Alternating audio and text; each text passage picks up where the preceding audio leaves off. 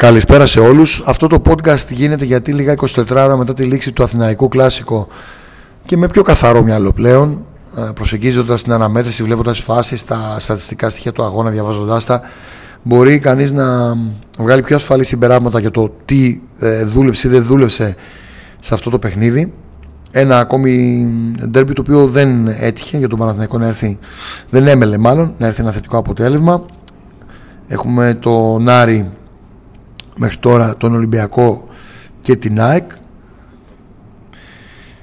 Διαβάζοντας λοιπόν συνολικά το τι έχει γίνει και στα ντέρμπι αλλά τη μεγάλη εικόνα του Παναθηναϊκού ε, δεν κατάφερε να βρει γκολ να αρχίσουμε βασικά ο Παναθηναϊκός κόντρα σε μια ΑΕΚ που έχει πολύ μεγάλα προβλήματα στην άμυνα. Η ΑΕΚ επί 5 σερή παιχνίδια στη Super League δεχόταν γκολ. Της το έβαλε ο Βόλος, ο Άρης έβαλε ακόμη ένα γκολ, δύο Απόλλωνας Μήνης, τρία Ολυμπιακός, ένα ο Πας Γιάννενα. Ο Παναθηναϊκός λοιπόν είχε απέναντί του μία ΑΕΚ που ήταν ε, σαν βούτυρο στο ψωμί του μπροστά στον κόσμο της με το πιζάρισμα και επειδή και εγώ ήταν γιατί είχε φύγει σε διαφορά ο Ολυμπιακός ως ευκολοδιαχειρίσιμης εισαγωγικά να το πω έτσι στο ντέρμπι Απλά θα βρίσκε πολλούς ανοιχτούς χώρους, αλλά όλα καταστράφηκαν στο δεύτερο λεπτό. Γιατί άλλαξε όλο το, το παιχνίδι. Ο Παναγικός βρήκε μια εκ που αμυνόταν με το καλημέρα και όχι που έπρεπε να βγει μπροστά. Και μια εκ που έχει δεχτεί γκολ σε όλα τα ντέρμπι και στις τελευταίες στροφές του πρωταθλήματος και δεν κατάφερε να της κάνει τη ζημιά. Οπότε διαρωτάσαι και λες τώρα γνώριμο σκηνικό τι ΑΕΚ τη Λαμία, πας κάπως έτσι ας πούμε. Γιατί έγινε πάλι ένα λάθος στην άμυνα στο ξεκίνημα ε, ταχύτατη άκη στην κόντρα, αυτό πρέπει να το ξέρει ο Παναθυναϊκό. Αφύλακτος ο Σιμά και στην καρδιά της περιοχής. Δεν είναι καλός στο ψηλό παιχνίδι ο Παναθυναϊκό, ούτε επιθετικά ούτε αμυντικά. Και έτσι ήρθε το 1-0 που άλλαξε τα πάντα στο δεύτερο λεπτό. Η ΑΕΚ είχαμε πει και στα ρεπορτάζ και σε live που είχαμε κάνει πως μπαίνει πολύ δυνατά στο παιχνίδι γενικότερα. Στο πρώτο τέταρτο ή δέχεται γκολ ή βάζει γκολ. Εκεί δεν υπήρξε το απαιτούμενο διάβασμα. Απείλησε με τον Καρσία και στο 8, ήρθε κεφαλιά Βράνιες στο 9 και κάπου εκεί άρχισε να κατεβάζει ταχύτητα σε ένα δυνατό κρεσέντο ευκαιριών με την μπάρα να περνάει κυρίως δημιουργικά από το μάνταλο. Ο Παναθηναϊκός γλίτωσε στο 38 ένα πανομοιότυπο γκολ, να θυμίσω, αφού ήρθε γέμισμα από αριστερά από τον Καρσία, σου τώρα Ραούχο και ο Μπρινιόλ ήταν εξαιρετικός, έκανε φοβερή απόκρουση. Ο Μπρινιόλ γενικά ήταν πολύ καλός. Ε, και είχε να επιδείξει μια καταπέντον επίθεση του Αϊτόρ με σουτ. Αυτό ήταν το πρώτο ημίχρονο για να το ξεπεράσω κάπως γρήγορα. Δεν βγήκε στο χόρτο στο πρώτο ημέλος αλλά στο δεύτερο η επιλογή να μην ξεκινήσει ο Αλεξανδρόπουλος. Στο δεύτερο είχε άλλη εικόνα ο Παναθηναϊκός που κότεψε να δεχτεί πάλι γκολ με κεκτημένη εδώ πρώτο στο ξεκίνημα με ένα άλλο αγαπημένο τρόπο που τρώει γκολ το τριφύλι. Βολέτρο το φύλακα με τον Πρινιόλι να σταματά τον Αραούχο ξανά. Και κάπου εκεί γύρισε το κλειδί ο Γιωβάνοβης και ο Παναθηναϊκός και άρχισε να ανεβάζει τροφές, να βγει μπροστά και να χάσει πολλές σημαντικές ευκαιρίες. Γρήγορη συνεργασία Μαϊτόρ, ωραίο γέμισμα Κότσιρα. Παλάσιος και Αϊτόρ είδαν τον Στάκοβιτς και τον Δοκάρι να σου λένε όχι. Ο Παναθηναϊκός είδε την τύχη να μην είναι με το μέρος, αυτή είναι η αλήθεια. Άσκησε ασφιχτική συγγνώμη, πίεση στην ΑΕΚ ε, σε πολλές φάσεις στην περιοχή της μετά το 50. Αλλά ειδικά ο Παλάσιος χαράμισε τεράστια ευκαιρία στο 57 από εκπληκτικό κάθετο γέμισμα του Αϊτόρ. Και κάπου εκεί Ευτυχώς υπήρχαν και τα βάρ. Με μια υποψία ευκαιρίας με το Μακέντα από ένα καλοκτημημένο κόρνο του Χατζιωβάνη ήταν ότι καλύτερο έχει να επιδείξει ο Παναναναϊκό συνολικά. Πάμε τώρα στο συμπέρασμα γιατί οι δύο ομάδες είχαν πολύ μεγάλα νεκρά διαστήματα στον αγώνα ε, διαβάζοντας το παιχνίδι εκ των υστέρων. Η ΑΕΚ μετά τη φάση του Αραούχο ε, και στην αρχή του δεύτερου μέρους δεν έκανε άλλη σοβαρή ευκαιρία πλην τον goal offside. Είχε το ελαφρυντικό του 1-0 από τη μία, αλλά έπαιζε μπροστά στον κόσμο της και ήθελε να κλειδώσει το μάτσα από την άλλη.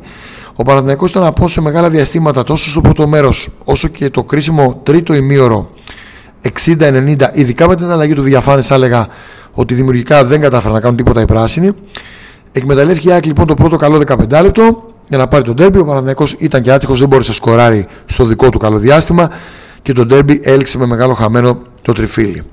Νέο Παναθηναϊκός είχε κατοχή μπάλας με 33-67 πολύ μεγάλη και συνολικές πάσει διπλάσιες 279 για την ΑΕΚ 564 για τον Παναθηναϊκό αλλά με μόλις τρεις τελικές στην σε αγώνα που κρίνεται στις λεπτομέρειες. Άρα δείχνει ότι είχε μια άκαρπη υπεροχή. Ο Μακέντα που έχει καρφώσει την ΑΕΚ ούκο λίγες φορές στο παρελθόν και ήταν και φορμαρισμένος.